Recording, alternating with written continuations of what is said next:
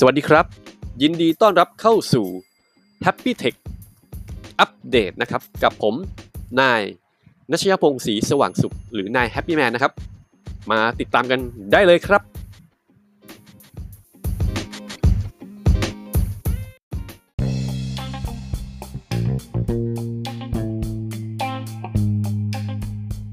สวัสดีครับ กลับมาพบกันอีกครั้งนะครับ โอเค เรามาเริ่มข่าวกันเลยดีกว่าอ่า มาครับ วันนี้ Infinix นะครับจาก Infinix นะครับรับรางวัลใหญ่สุดยอดแบรนด์นวัตกรรมดีเด่นปี 2564 นะครับ ก็คือเป็น Business Plus Product นะครับ Innovation Award 2021 ก็เป็นเรื่องปกติของแบรนด์นะครับ ที่ต้องบอกว่าพัฒนาต่างๆ แล้วก็ได้รับตัวรางวัลเนาะเหมือนกับเป็นสิ่งหนึ่งที่เพิ่มความน่าเชื่อถือนะให้กับแบรนด์ ซึ่งจริงแล้ว Infinix เนี่ยก็เป็นอีก หนึ่งค่ายนะครับที่พยายามเร่งตัวเองขึ้นมานะครับจะเห็นว่าช่วงหลังเนี่ยจะมีเอ่อ product หรือว่ามีซีรีส์ออกมาอยู่โดยตลอดมีการอัปเดตตลอดนะครับ รวมถึงตัวซอฟต์แวร์ฮาร์ดแวร์อะไรเองก็ค่อนข้างที่จะโอเค แล้วรวมถึงในประเทศไทยก็ทำตลาดอย่างต่อเนื่องด้วยนะครับ แล้วก็ Infinix เนี่ยโดยนายเจอริกงนะครับผู้จัดการประจำประเทศไทย Infinix Thailand นะครับเขาบอกว่ารับรางวัลชนะเลิศสุดยอดแบรนด์นวัตกรรมดีเด่นในปี 2564 นะครับในสาขาประเภท เทคโนโลยีกลุ่มโทรศัพท์เคลื่อนที่ the best budget gaming smartphone นะครับ อ่า ก็คืออย่างชัดเจนเลยก็คือสมาร์ทโฟนที่เล่นเกมในราคาที่แบบคุ้มค่าที่สุดนะครับผม ในรุ่นอะไรนะครับ รุ่น Infinix นะครับ Hot 10s นะครับ ก็คือเป็นสมาร์ทโฟนที่มาพร้อมกับดีไซน์ทันสมัย แล้วก็ผสมผสานด้วยเทคโนโลยีต่างๆที่แบบลงตัวมากด้วยราคาไม่เกิน 5,000 บาทนะครับ ก็ยกประสบการณ์การเล่นเกมได้ดีขึ้นในขณะที่ราคาสมาร์ทโฟนใน ราคาระดับนี้นั่นเองนะครับผมก็เป็นแบรนด์นะครับก็คือต้องบอกว่าเป็นแบรนด์ที่ได้รับรางวัลที่เพิ่มความน่าเชื่อถือได้นะครับ โดยผ่านการคัดเลือกนะครับ จากทีมบรรณาธิการและผู้ทรงคุณวุฒิจากวิทยาลัยการจัดการมหาวิทยาลัยมหิดลนะครับ รวมถึงคะแนนโหวตจากช่องทางผ่านออนไลน์ด้วยนะครับผมก็มอบรางวัลจะไปเมื่อเร็วๆนี้นี่เองนะครับ ก็ ต้องบอกว่ายินดีกับทาง Infinix ด้วยนะครับ มาข่าวถัดมาครับ ผมเชื่อว่านะครับ เมื่อคืนที่ผ่านมานะครับ ไม่รู้ว่าใครมาฟังที่หลังก็ต้องบอกว่าช่วงนี้เองนะครับ iPhone 13 หรือ Apple Product นะเพิ่งเปิดตัวไป ล่าสุดก็คือมี iPhone 13 iPhone 13 Pro ครับตอนนี้อย่างข่าวนี้เองครับ iPhone 13 และ iPhone 13 Pro มาพร้อมกับ Dual eSIM นะครับ ก็คือเป็นซิมแบบ eSIM ก็คือเหมือนกับอินเทอร์เน็ตอิเล็กทรอนิกส์เนาะเออผมจะไม่ได้ว่าคำย่อมาจากอะไร แต่ว่าเรียกว่า eSIM นะ ก็คือมันไม่มีเป็น physical SIM แล้วเขาเรียกว่า eSIM ก็คือเป็นกับเป็นชิปติดอยู่ในเครื่องนะครับ ถ้าหากจะต้องการใส่เบอร์ลงไปก็ไปบอกโอเปอเรเตอร์นะครับ ให้register เบอร์ลงไปนั่นเองนะครับ ผ่านระบบอ่าก็เป็นครั้งแรกเลยนะครับ ที่ support ทั้ง2ซิมปกติเนี่ยจะมาแค่ซิมเดียวนะ แล้วก็จะมีปัญหาช่วงแรกด้วย เมื่อปีแล้วจำได้กับ iPhone 12 ที่ยังไม่สามารถ activate 5G ด้วยได้เสียด้วยซ้ำนะครับตั้งแต่ตอนเปิดตัวหรือตอนขายนะครับ แต่ว่าวันนี้ iPhone 13 พร้อมแล้วและมาพร้อมทั้ง 2 ช่องด้วยนะครับของซิมสล็อตเนี่ยก็คือเป็น eSIM นะครับก็ iPhone 13 iPhone 13 mini iPhone 13 Pro และ iPhone 13 Pro Max นะครับ support dual SIM นะครับ ที่เป็น physical SIM บวก eSIM นะครับ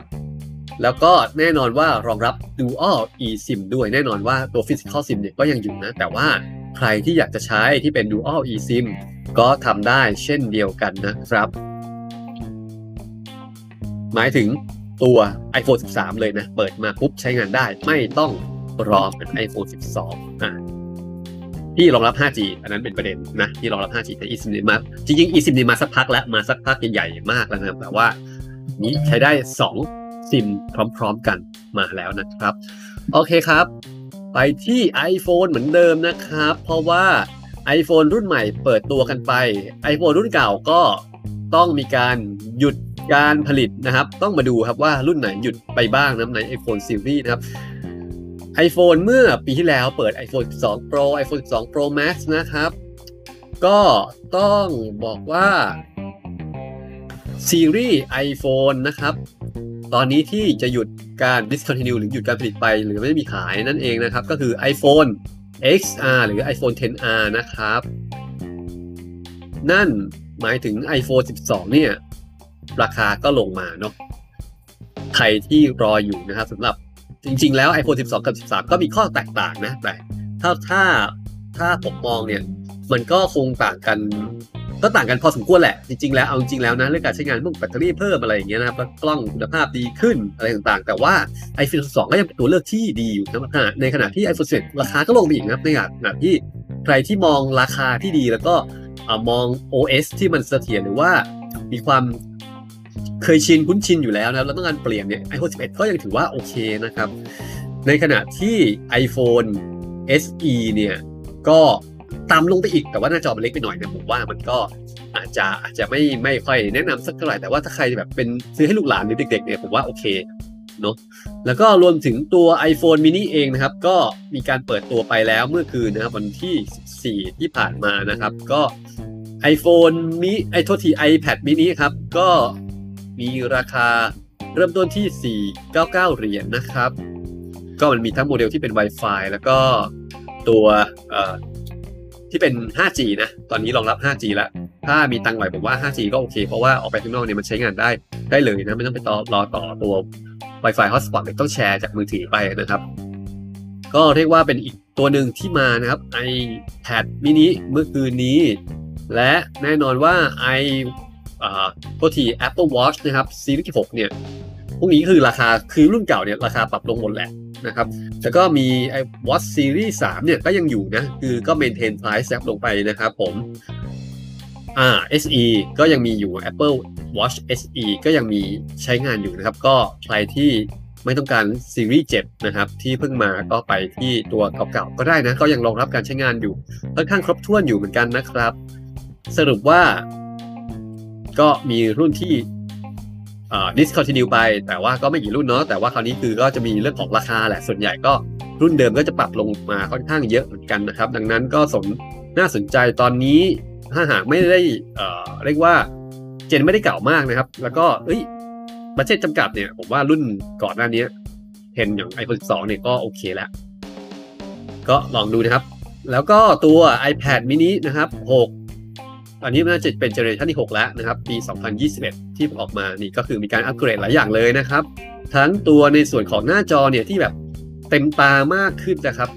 ถึงแม้ว่าหน้าจอเนี่ยอาจจะขนาดเท่าเดิมนะ แต่ว่าตัวด้านในสกรีนเนี่ยก็คือแบบมีการแสดงผลแบบเต็มฟูลเลยนะครับ แล้วก็มี Touch ID ติดมาด้วยนะครับที่ปุ่ม power นะก็คือรองรับ Touch ID เลยนะครับ แล้วก็แน่นอนว่ามาพร้อมกับตัว USB Type C ด้วยเอออันนี้ชอบเลย เพราะว่ามันเป็นมาตรฐานกลางเนาะ ก็ยังงงว่าทำไม iPhone ไม่เปลี่ยน Lightning port มันสักทีอะแล้วก็รองรับตัว Apple Pencil ด้วยครับ รุ่นนี้ผมก็เลงอยู่นะครับสำหรับ iPad mini เพราะว่าห่างห่างไปนานแล้ว ผมใช้มาตั้งแต่2ถึง3เนี่ยนานแล้ว iPad mini เก่ามากแล้ว หลายเจนแล้ว ยังไม่ได้เปลี่ยนสักทีก็ได้เวลาแล้ว เพราะมันตกข่าวจริงมันพังไปแล้วล่ะ ก็ใครที่สนใจนะครับ ผมว่าตัวนี้น่าโดนมากเลย iPad mini นะครับ ก็เพิ่งเปิดตัวกันไป ราคาเริ่มต้นประมาณไม่เกิน 20,000 จนถึง อ่าสองหมื่นสามหมื่น xx นะครับ แล้วแต่รุ่นแล้วแต่ความความจุนะครับ แนะนำความจุก็คือ 128กิกขึ้นไป จริงมีมี 64 ผมไม่แน่ใจมี 128ป่ะแต่ว่ามันมี 256มันแน่ๆ ก็ไปเอา 256 น่าจะดีกว่านะครับสำหรับส่วนตัว ครับผมก็ Apple ซะเยอะเลยเนาะคราวนี้มาดูที่เสี่ยวหมี่กันบ้างครับเสี่ยวหมี่เนี่ย ใกล้ๆนี้ก็จะมีอีเวนต์เปิดตัวนะครับ มี่11 T Series นะครับ งานนี้ก็จะมี สเปคหลุดออกมาแล้วนะครับ ก็ใกล้ๆนี้แล้วแหละ หลุดมาก็ไม่แปลกอะไรสำหรับเมื่อปีที่แล้วนะครับ ที่มีมี 10T นะครับซีรีส์มี 10T ซีรีส์หรือไม่มี 9T อะไรเงี้ยก็ทำออกมาค่อนข้างดีนะครับ ในช่วงปลายปีนี้นะมาพร้อมกับพวก Snapdragon เนาะมาพร้อมกับสเปคที่ดีเลยเมื่อปีที่แล้วเนี่ยอย่าง 10T เนี่ยมาพร้อมกับ Snapdragon ที่หน้าจอ 144 Hz ด้วย แล้วก็ก็ราคาดีนะครับตอนนี้ตัว Xiaomi 11T มี 11 อ๋อเขาไม่ได้ใช้มีแล้วเขาเป็นเสี่ยวมี่ 11T Pro เสี่ยวมี่ 11 อ่า 11T Pro นะครับ มีสีที่น่าสนใจแล้วก็ตัวสเปคนะครับมาพร้อมกับแรม8กิกอันนี้โอเคนะครับ แล้วก็รอมเนี่ย128ถึง256แล้วแต่เลือกนะครับ แล้วก็กล้องเนี่ยมาถึง 108 ล้านเลยนะครับ อันนี้คือยังเด่นเรื่องกล้องอยู่นะครับ แล้วก็มี ultra wide ที่ 8 ล้าน แล้วก็จะมีตัว macro ที่ 5 ล้านนะครับ แล้วก็กล้องหน้าเนี่ย 16 ล้านพิกเซลนะครับ ส่วนของชิปเซ็ตนะครับเขาบอกว่า จะมีโมเดลให้เลือกเนาะก็คือเป็น Dimensity 1,200นะถ้าเป็นมี 11T แน่นอนว่า ถ้าเป็นรุ่น Pro จะมาพร้อมกับ Snapdragon 888 เลยทีเดียวนะครับ ซึ่งผมเชื่อว่าราคาเนี้ก็น่าจะดีนะ เพราะปีแล้วทำไว้ดีเหลือเกิน แล้วก็รวมถึงแพ็กเกจตัวโปรโมชั่นที่แถมมาตอนร้อนด้วยครับ ต้องดูว่าปีนี้เสี่ยวมี่ประเทศไทยเนี่ยจะทำเซอร์ไพรส์ได้แค่ไหนนะครับกับ Mi 11 หรือเสี่ยวมี่ 11T นะครับซีรีส์นะครับที่กำลังจะมาแล้วรองรับ HyperCharge 120 วัตต์ด้วยนะครับผมมาพร้อมกับ Wi-Fi 6 อันนี้แน่นอนนะครับ ราคาเนี่ยเขาบอกว่าที่ 499 ยูโรนะครับ ประมาณเท่าไหร่เนี่ย ถ้าคูณสัก 30 เข้าไป เอ่อ เดี๋ยวขอกดกันประมาณเท่าไหร่เอ่ยพิมพ์เสร็จอะแป๊บหนึ่งอยากรู้ราคาประมาณ 20,000 นะเสี่ยวมี่มี11 นะครับที อันนี้ประมาณ 20,000นะครับ แต่ถ้ารุ่นโปรเนี่ยก็อัพขึ้นอีกนะครับ ก็ 20,000 xx นะครับ ถ้าดูราคาจากยุโรปเนี้ยเออก็ถือว่าเอ้ยแรงเหมือนกันนะ เพราะปีที่แล้วมันไม่ได้แรงเท่านี้เนาะไม่ได้แรงเท่านี้ดังนั้น ก็รอติดตามครับ ว่าราคาใครจะมาเท่าไหร่แล้วทำโปรโมชั่นได้เร้าใจเหมือนปีที่แล้วที่แถมตัว Nintendo Switch หรือเปล่า แต่ผมไม่รู้ว่าปีนี้จะแถม Nintendo Switch ได้อีกไหมแต่ก็คงให้แล้วล่ะผมว่านะ แต่ว่าเออ รอดูแล้วกันพูดเยอะไม่ได้ เพราะเราก็ไม่รู้ไง เราก็รู้แต่แบบตามข่าวนี้ครับแต่ว่าเท่าดูที่ดูสเปคเนี่ยโอเคนะครับ น่าจะเลือกรุ่นโปรนะครับเพราะรุ่นรุ่น T ธรรมดาคือเป็น Dimensity นะครับที่เป็น MTK มันก็จะเป็นต้องบอกว่าถ้าเกรดถ้าถามว่าเกรดหรือความรู้สึกเนี่ยก็คือรองลงไปนะจาก Snapdragon เพราะว่ามีความน่าเชื่อถือมากกว่านั่นเองนะครับ วันนี้ก็โคประมาณนี้แหละ แล้วจะกลับมาเจอกันใหม่นะครับ ในวันถัดไป วันนี้ขอบคุณมากครับ ที่ติดตามรับฟังครับ สวัสดีครับ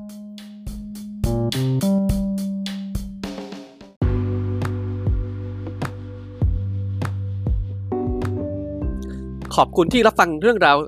ดีๆ กันจนจบนะครับ ยังติดตามเรื่องราวต่างๆ ได้บนหลากหลายช่องทางครับ ที่ Spotify นะครับ Apple Podcast นะครับ Google Podcast นะครับ b o x d i t Podcast นะครับ Anchor Podcast นะครับ YouTube ก็ได้ Facebook ก็ได้นะครับ ทั้งหมดเป็น Happy Tech Blog นะครับเสิร์ชได้เลยรวมถึงอ่านเรื่องราวต่างๆ ได้ที่ www.happytechblog.com นะครับ วันนี้ขอบคุณมากครับ สวัสดีครับ